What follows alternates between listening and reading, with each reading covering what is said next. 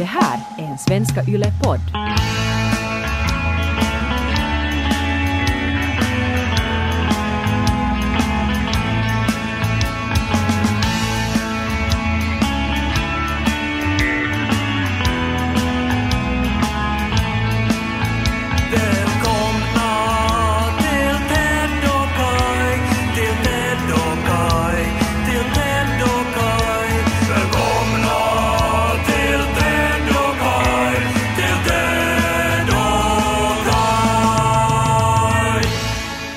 För exakt tio år sedan flyttade jag till Helsingfors. Ska vi sätta en fanfar? Nå har du en fanfar? Ja.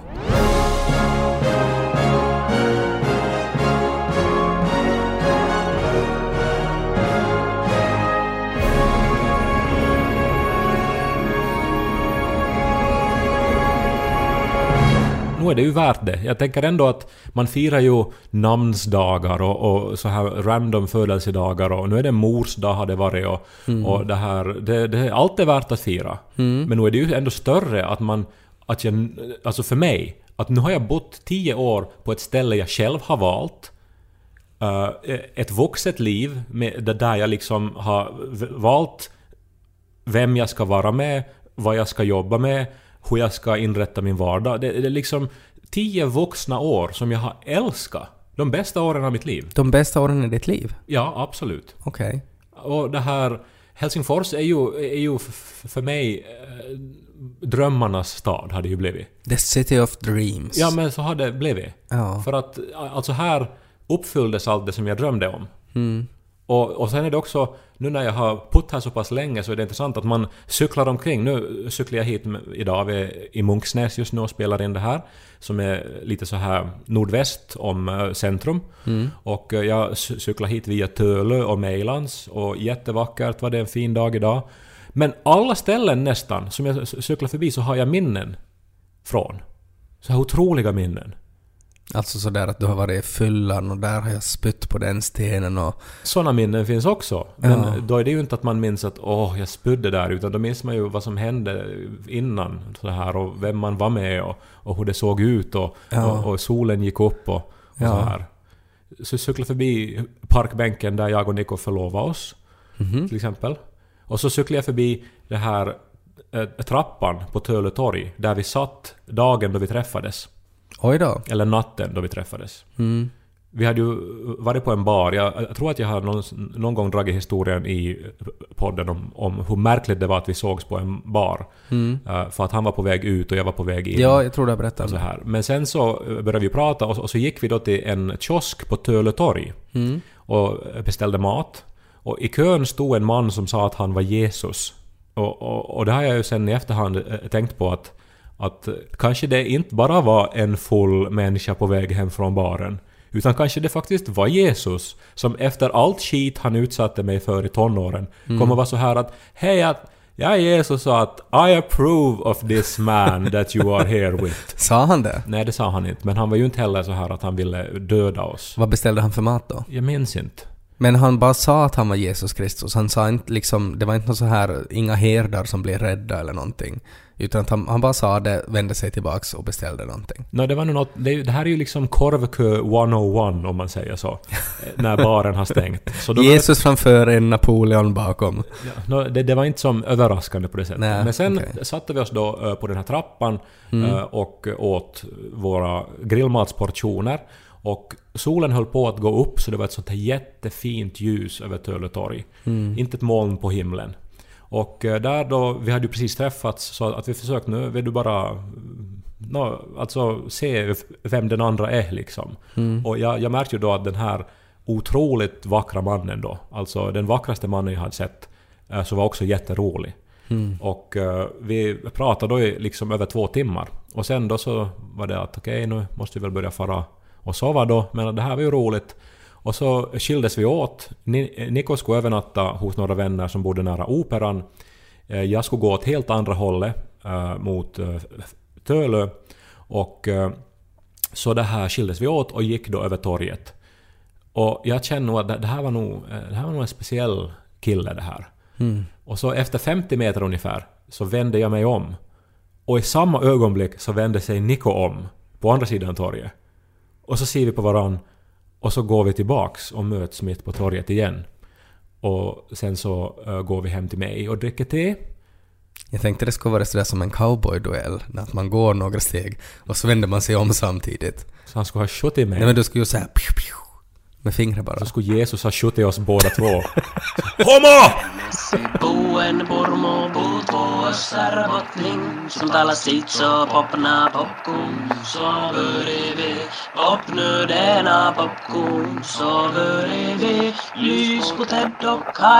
Men det är ju en jättespeciell stad, Helsingfors. Den är, det är ju en av de vackraste huvudstäderna som jag vet. Och dyraste. Den, ja, no, men dyr i jämförelse med vad jag menar det är mycket dyrare i London, det är mycket dyrare i Stockholm och så vidare. Visst det är dyrt, men man får ju otroligt mycket för pengarna. Eh, Fast det är ju nog, om man tänker sådär att man får otroligt mycket så det här kvadratmetrarna är ju inte så mycket om man tänker så. men inte får man man, ju mycket för pengarna. det är ju det som finns, inte det ju, alltså vad då ska man stanna hemma hela tiden? Är det det som nej, du nej, tänker? nej, men det, Det, är som bara, finns det är strax dyrt. utanför dörren. Det är dyrt. Jag skulle bara säga att det är dyrt i Helsingfors. Jag tittar faktiskt på kvadratmeterpriserna Mm. och konstaterar att eh, där jag bor så är det 20 gånger dyrare kvadratmeterpriser än i Esse.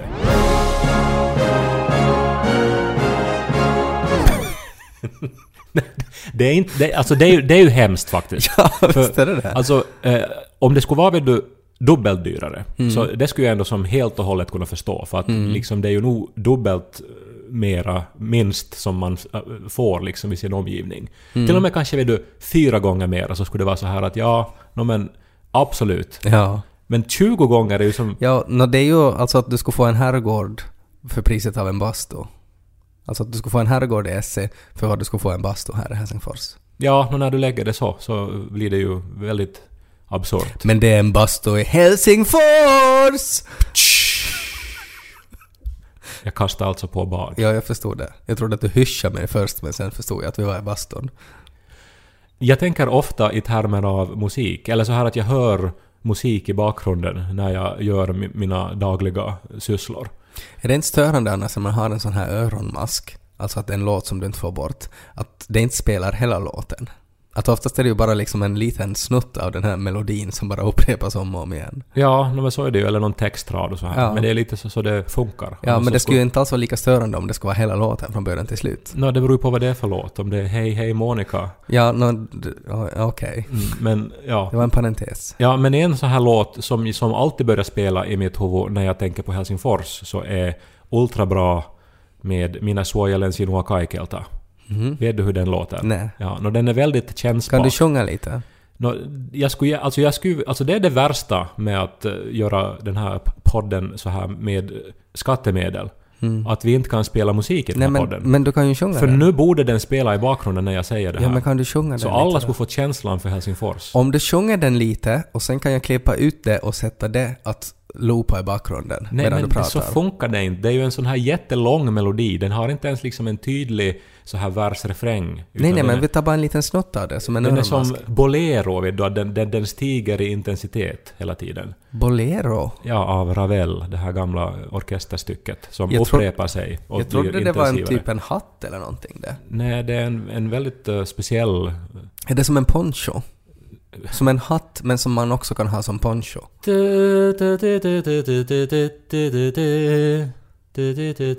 Så låter bolero Okej, om och om nu, igen. jag sätter den där nu att loopa medan du pratar. Nå, bolero är ju ett klassiskt stycke musik. Det Mm. kanske vi får spela till och med. Ja, Ja, så vi kan låta Polero stiga i intensitet medan jag berättar om Helsingfors. Mm. Men den här låten då av Ultrabra, skriven på 90-talet av elever från Kallion Lukio, de gick ju allihopa där i Perihel och så träffades de där och det är ju ett sånt här... alltså alla som var med i Ultrabra. Ja, de träffades där. Mm. Al- Alltså det är ju ett sånt här, eh, vad ska vi säga, ett väldigt hipstergymnasium. Mm. Ungefär som det här som nu porträtteras i Största av allt. Den här historien om den här skolan på Söder i Stockholm. Södra Latin. Just det. Så det är liksom en sån typs gymnasium. Mhm. Och där då äh, träffades då de här unga, äh, det här vänstersinnade stadsborna då och tänkte att ja men om vi skulle starta en, en sånggrupp tillsammans. Och så var det då Kerkko Koskinen då som var ett musikaliskt geni som styrde upp alltihopa och så kom Anni Sinnemäki som senare blev eh, minister eh, för de gröna och skrev texter och så, och så blev det då till Ultrabra. Och de skrev ju då eh, låtar om allt möjligt men jättemånga av låtarna handlar om Helsingfors. Och alltid när jag hör den här Mina suojalen sinua kaikelta så tänker jag på Helsingfors. För jag tror att det är liksom staden som är jaget i låten. Att när de sjunger Minä suojelen sinua kaikelta, mitä ikinä keksitkin pelätä, ei ole sellaista pimeää, jota minun hentokäteni ei torjuisi. Så är det, alltså jaget är inte en människa, jag tror det är staden ja, som de sjunger om. Och så har jag alltid känt att den här staden skyddar mig från allting som är dåligt i världen. Att jag är trygg i den här stan. Men nog ska man betala för det skyddet. Det är ju nog lite sådär maffiafasoner det. Nej, men man betalar... vi will protect you if you pay us. Ja men är det inte på den här Maslows behovshierarki, så längst ner är väl trygghet och så här. Ja, högst upp är väl wifi. Och sen kommer det typ kylskåp. Och sen sex, tror jag. Jag tror att trygghet är typ längst ner, alltså det viktigaste. Ja, Eller- under, strax under sex. Wifi, kylskåp, sex, trygghet. Och de målar så fina Helsingfors-bilder också, när hon skidar över isen till Följesön. Men då, alltså det är så konstigt för jag har liksom ingen sån här romantiserad bild av Helsingfors, ja. Och hon åker med den här Hioma-Vauno, som är den här spårvagnen som slipar spåren, som bara kör tidigt på morgnarna. Ja, Hon, hon åker med den på en eh, disig morgon. väcker inga känslor. Och det är ju jätte, jätte liksom på något vis Helsingforsiskt allting och det väcker så otroligt... Det är som en brustablett i mitt Men inre. är det det att du har satt så mycket pengar i det, så att därför så hittar din hjärna på de här känslobilderna, så på något sätt för att döva det här skriket av pengarna som far varje dag att bo här? Men så du känner... Jag menar, du har ju också bott här i snart tio år. Ja, Eh, kanske åtta och ett halvt nu. Mm. Och liksom har inte du... Jag menar, du har ju valt att stanna här, så det måste Ja. ju vara någon sorts kärlek ändå. nej, alltså det, nog är det ju trevligt. Dyrt och sådär. Men att jag, jag är ju här mest för att, för att det finns jobb. Men hur kan man tänka på pengar när det handlar om liksom ens liv, där man har lagt ner sina bopålar, där din son växer upp? När det är tillräckligt dyrt så kan man nog... Nej men det, jag, jag känner inte alls igen den här... Alltså det är ju jättevanligt att man har den här romantiserade bilden av så här stadsliv och sådana där saker som är liksom just Helsinki things. Och ja, ja, ja, ja nej. Men kanske är det då att jag inte har träffat Jesus i, i Töle torg. Nej, men det som jag... alltså, För jag har ju eh, tänkt mycket på att vad var det med Helsingfors som gjorde att jag fastnade? Och jag tror att, det, att, att svaret finns ändå just där i eh, Banklåne. Kallion Lukio. Perihälls gymnasium. Men du har ju inte gått i det gymnasiet. Nej, men den här alltså rödgröna bubblan som är så omtalad. Ja. Alltså, eh, när man möter värmen i den så vill, man liksom aldrig gå ut igen. Alltså, för att när vi växte upp och sen också, nå, kanske egentligen hela Österbotten, så i min värld så är det eh, ett ganska hårt ställe. Alltså att människor låter en inte komma riktigt nära, man pratar inte om känslor, man öppnar Nej. inte upp sig. Man ska inte prata om känslor för då blir man påmind om hur skit allt är. Och de som man liksom ser upp till, jag menar jag var ett sånt barn som såg upp till folk. Och om man närmar sig, om man vågar när, närma sig någon, någon man såg upp till, så, så, så var de alltid så här iskalla. Och liksom var ungefär att hej, kom inte nära. Nej, men för det var ju jobbigt om någon såg upp till en. Det var överhuvudtaget i, i Man kunde jobbigt- nästan känna någon känsla då. Det var överhuvudtaget jobbigt när människor kom nära. Mm. Men så, alltså min värld, ända tills jag flyttade till Helsingfors, var väldigt hård. Har Mm. jag tänkt. Att man var rustad för strid hela tiden. Man måste Ja. försvara sig, man måste stå på sig, man måste på något vis kämpa på ett, på ett, alltså för livet, för existensen. Mm. Vilket säkert hör ihop med att jag var i skåpet och mycket sånt också. Men att eh, sen i Helsingfors så mötte man plötsligt människor som stod med öppna armar och var så här intresserade av er. De var så här att hej, kom hit, vem är du? Berätta om dig själv. Vad, vad, vad gillar du? Vad tycker du om? Ja, jag kan förstå det där. Men samtidigt så tror jag att du, du satte lite fingret på grejen här. Alltså att det att du var inne i skåpet och sådär. Alltså jag menar det är också här i Helsingfors som du har blivit öppen med dig själv. Och jag tror att det är den känslan, den härligheten i att du har kommit ut ur skåpet här. Jag tror att det är det som har smittat av sig på, på den här platsen. Ja, men jag minns ännu, och jag associerar alltid Peter Westerholm med det här. Alltså Petski. Petski eh, på Yle, eller han var tidigare på Radio Extrem, nu vet jag inte, han jobbar på Kioski ett tag och nu Mm, vet jag han, inte han gör det fortfarande. han jobbar på Kioski. Och eh, ja, så alltså att han var ju, han var då eh, liksom gjorde morgonradio eh, när vi var och studerade. Och han var en sån, sån som jag såg upp till så No, han var ju mycket. Kallio, Berghäll, Lukio. Ja, fast han är från Vanda, men ändå Jo, liksom men han, vi visste ju inte skillnaden då. Nej, det visste vi inte. Men alltså han eh, representerade det här att han var Han hade ett bälte som var ett bilbälte, men att han hade gjort det till ett så här byxbälte. det häftigaste eh, byxbälte jag ännu Ja. idag har sett. Ja. Jag har försökt hitta det någonstans, det finns inte. Han har säkert gjort det själv. Om det skulle finnas liksom Maslows häftighetshierarki så skulle att ha ett bilbälte som byxbälte högst upp. Men han var, alltså, han var så otroligt uh, häftig tyckte jag. Mm. Och så otroligt smart och rolig.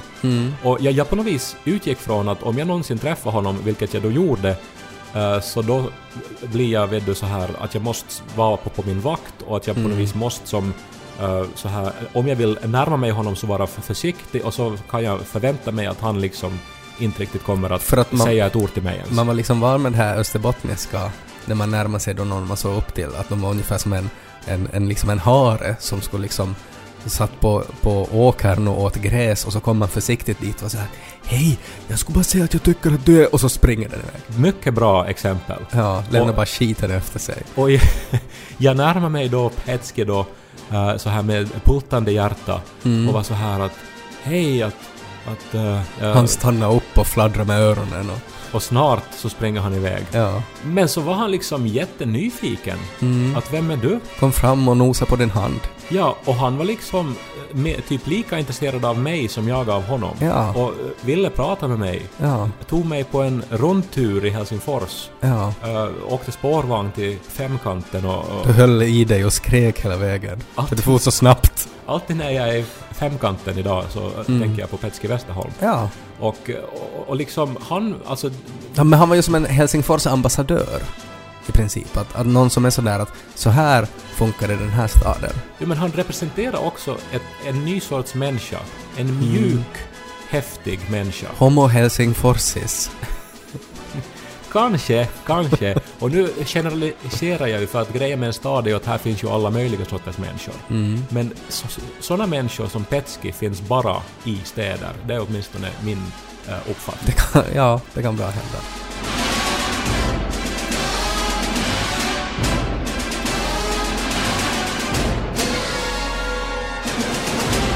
Men hur viktigt tror du det här att du valde att flytta till Helsingfors? Ska man uppleva en sån här stark på något sätt koppling till en boningsort om man är född där? Tror du det är omöjligt? Tror du att man måste liksom ha flyttat någonstans för att knyta så här starka band?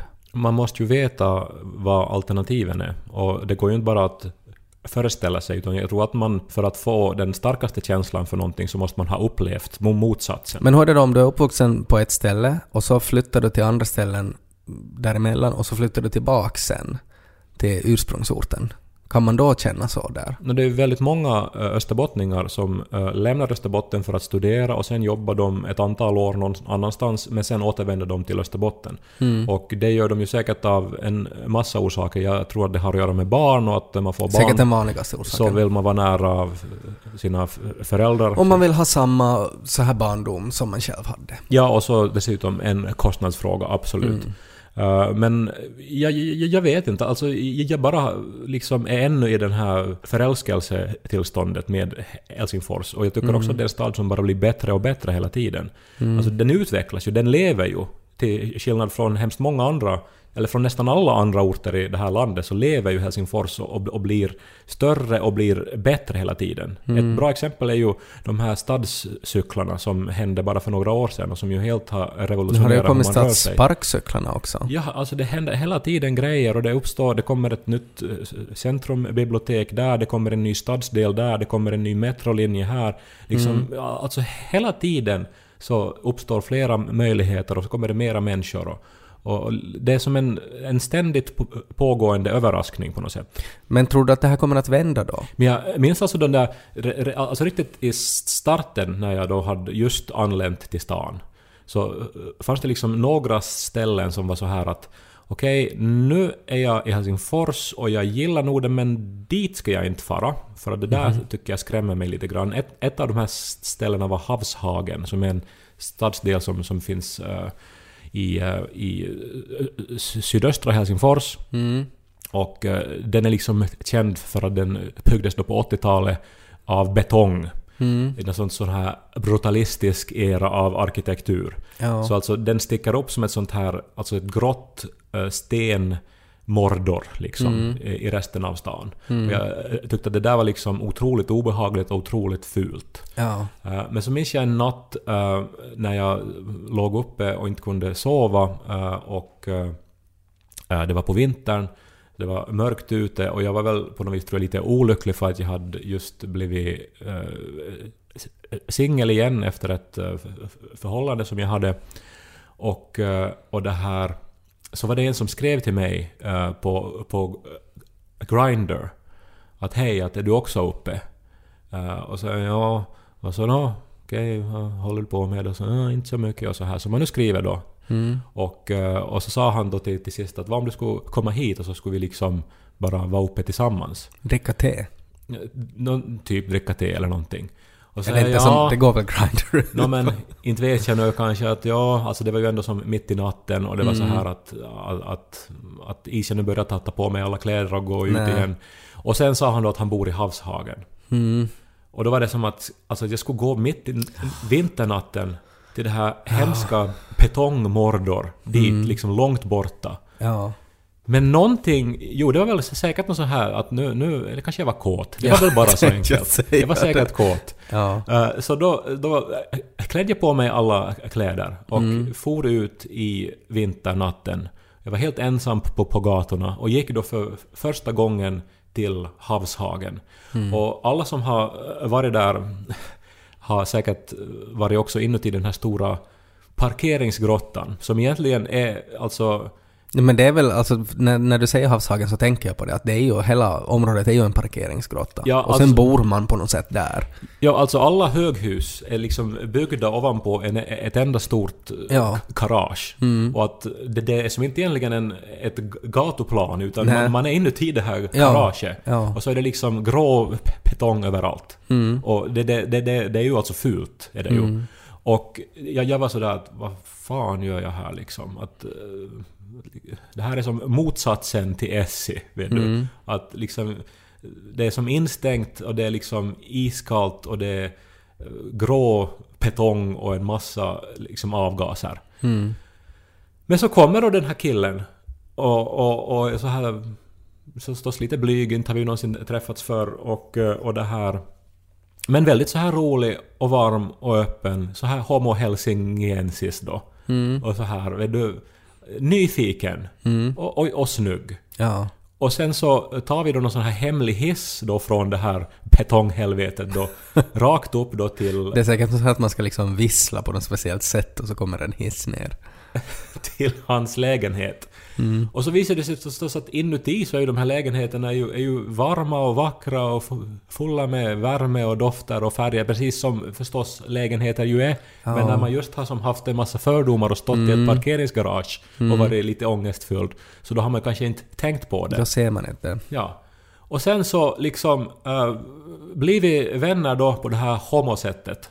Att vi knullar och sen så är vi vänner resten av livet. Och, och, men att liksom... Som hundar. Men det, det är som, alltså, var liksom ännu en gång på något vis så, det här sista fördomarna mot stan krossades liksom. Ja. Att, att under... Då, Krossa fördomar genom sex. att under den eventuellt då brutala ytan som vissa delar av stan har, så finns ändå också det här varma, pulserande Helsingforshjärtat som man inte kan annat än kapitulera för. Minä suojelen sinua kaikelta, mitä ikinä keksitkin pelätä. Alla måste ju få lyssna på den här låten. Vad blir det på svenska då? Jag skyddar dig från allt som du kan tänka att skulle skrämma dig. Ja, det finns inget mörker som inte min milda hand skulle kunna skydda dig från. Mm. Och du tänker att det är Helsingfors som säger det till dig då? Ibland tänker jag, vad skulle ha hänt om jag skulle ha haft the balls att söka till Kallion Lukio? För jag hade ju 9,9 i medeltal från uh, nian, så jag skulle ha kommit in på vilket fucking gymnasium som helst. Men i min värld... Men skulle du ha pendlat via SE då? Nej men jag skulle ha flyttat till Helsingfors förstås Ja. och haft otroligt bögsex redan som tonåring. Ja. Och liksom Men blivit du en skulle ha dött i någon sjukdom? Jag skulle ha varit med i Ultra Bra kanske. Ja, jag, skulle ha, kanske. jag skulle ha liksom... Var politiker idag? Eller, jag vet inte. Alltså såna här tankar blir man ju galen på. Ja. Men nu måste ju du ha något otroligt minne från Helsingfors också efter åtta år. Något ställe i stan som bara liksom har, har, har blown your mind eller liksom ändrat ditt liv eller som du, som du bara alltid... Ditt hjärta rusar när du tänker på. Uh, det var kanske förra veckan så gick jag nära järnvägsstationen och så får jag till min favorit mataffär och så såg jag att nu fanns det någon sån här alltså smak på chipsen som hette dinner. Och jag tänkte att på riktigt, finns det nu liksom chips som är liksom en hel måltid? Alltså att man, att det är liksom på något sätt då torkade förrätter och liksom allt det. Wow, det, här är jättehäftigt. Men sen så läste jag, det, var- det var liksom med ett en, uh, att det, det var diner smak på det.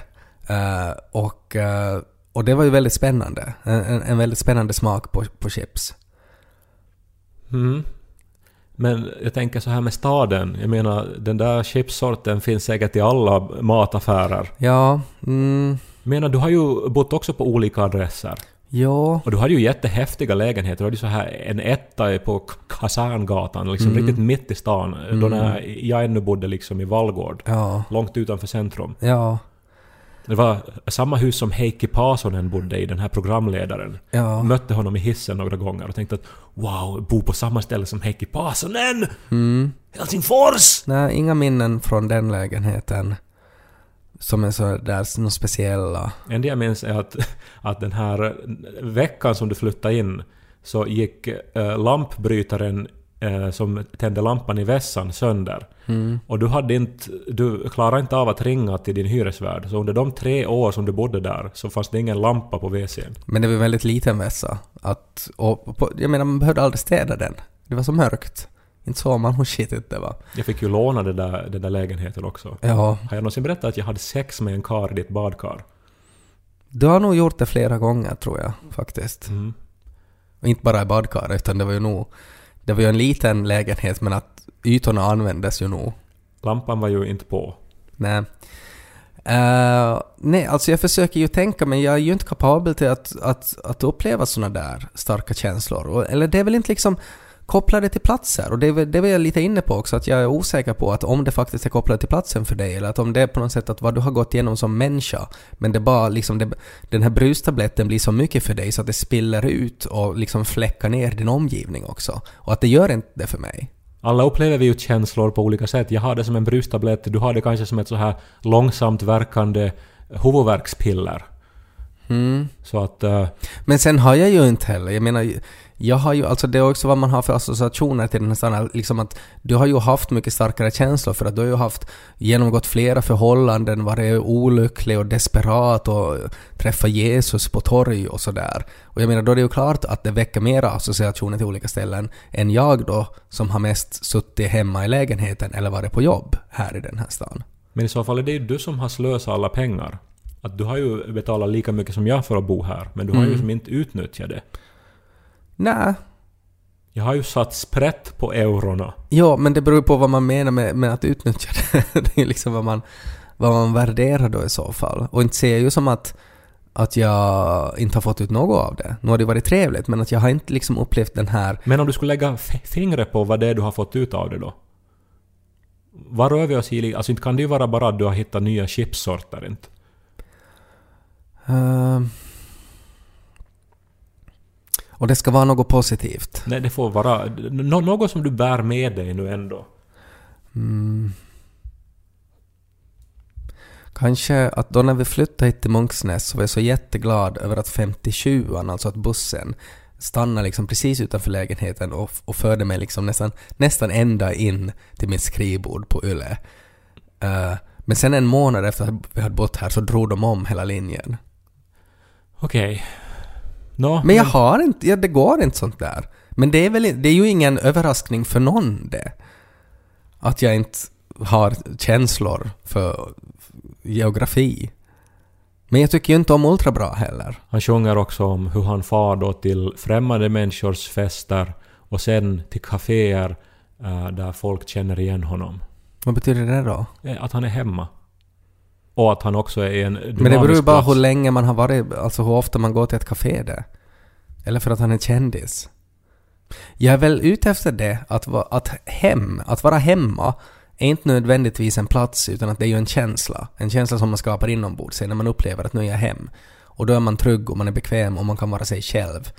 Eh, och det finns inga krav. Jag tycker att hem är ett ställe ja, där man har trygghet men som också masserar ens själ. Menar du någon så här happy ending? Öppnar blodkärl, eh, skapar hela tiden nya sensationer och eh, på något vis rör vid en på ett väldigt eh, intimt sätt. Men massage är ju inte intimt. Massage är ju någonting man får om man har en idrottsskada eller eh, i Thailand eller något sånt här. Sk- Skulle det inte vara bättre med en kram då? Att man vet att man kan alltid gå och få en kram. För att det är ju en tröst också. Det är alltid en tröst att komma hem. För att det är på något sätt det här, eh, man regresserar ju på något sätt i det här att att det finns monster under sängen. Man kan dra en filt över sig och släcka ut allt annat. Och det är någonting man bara kan göra hemma. Nu kan du göra det på jobbet också men folk tittar på dig. Hemmet, alltså du eh, pratar om hemmet som inomhus och, och det kan man ju ha precis var Nej, men som nej, helst. nej, det, är det, Ja, det ja, ja. behöver inte vara inomhus utan att det är liksom att en känsla där man upplever att man kan vara sig själv och det är det jag tror att du har kopplat till Helsingfors för du blev till dig själv i Helsingfors och därför har du förankrat det på något sätt i den här geografiska platsen. Ja. Men det skulle inte behöva vara så. Nu kan man vara sig själv i Pormo eller Essie också. Men beroende på vad definitionen av en själv är så har man kanske lättare eller svårare. Om du är präst till exempel och vill vara dig själv som präst så går det ju utmärkt i Pormo eller Esse. Jo, men det är ändå en annan sak för att här också så ständigt utmanas man. En präst i Pormo kommer aldrig att utmanas i sin personlighet, för det kommer inte att hända saker i Pormo som gör att han eller hon... Men om han flyttar till Kristinestad? där, där händer det minst, tror jag, i hela Finland. Där finns det minst risk att man ska stöta på vad, är, någon... vad är liksom ditt budskap? Är det... Bör man flytta? Nej. Är det det du säger? Det säger jag inte. Jag, enda jag ville var att lyfta upp det ställe som jag tycker att har varit eh, mitt hem i tio år och som, som jag finner vara en av de bästa ställena, det bästa stället på jorden. Och jag hoppas att alla hittar sitt ställe som är just så, var det än befinner sig. Eller att man har råd att bo där? Fair enough. Kan vi avsluta med fanfaren? Till Helsingfors!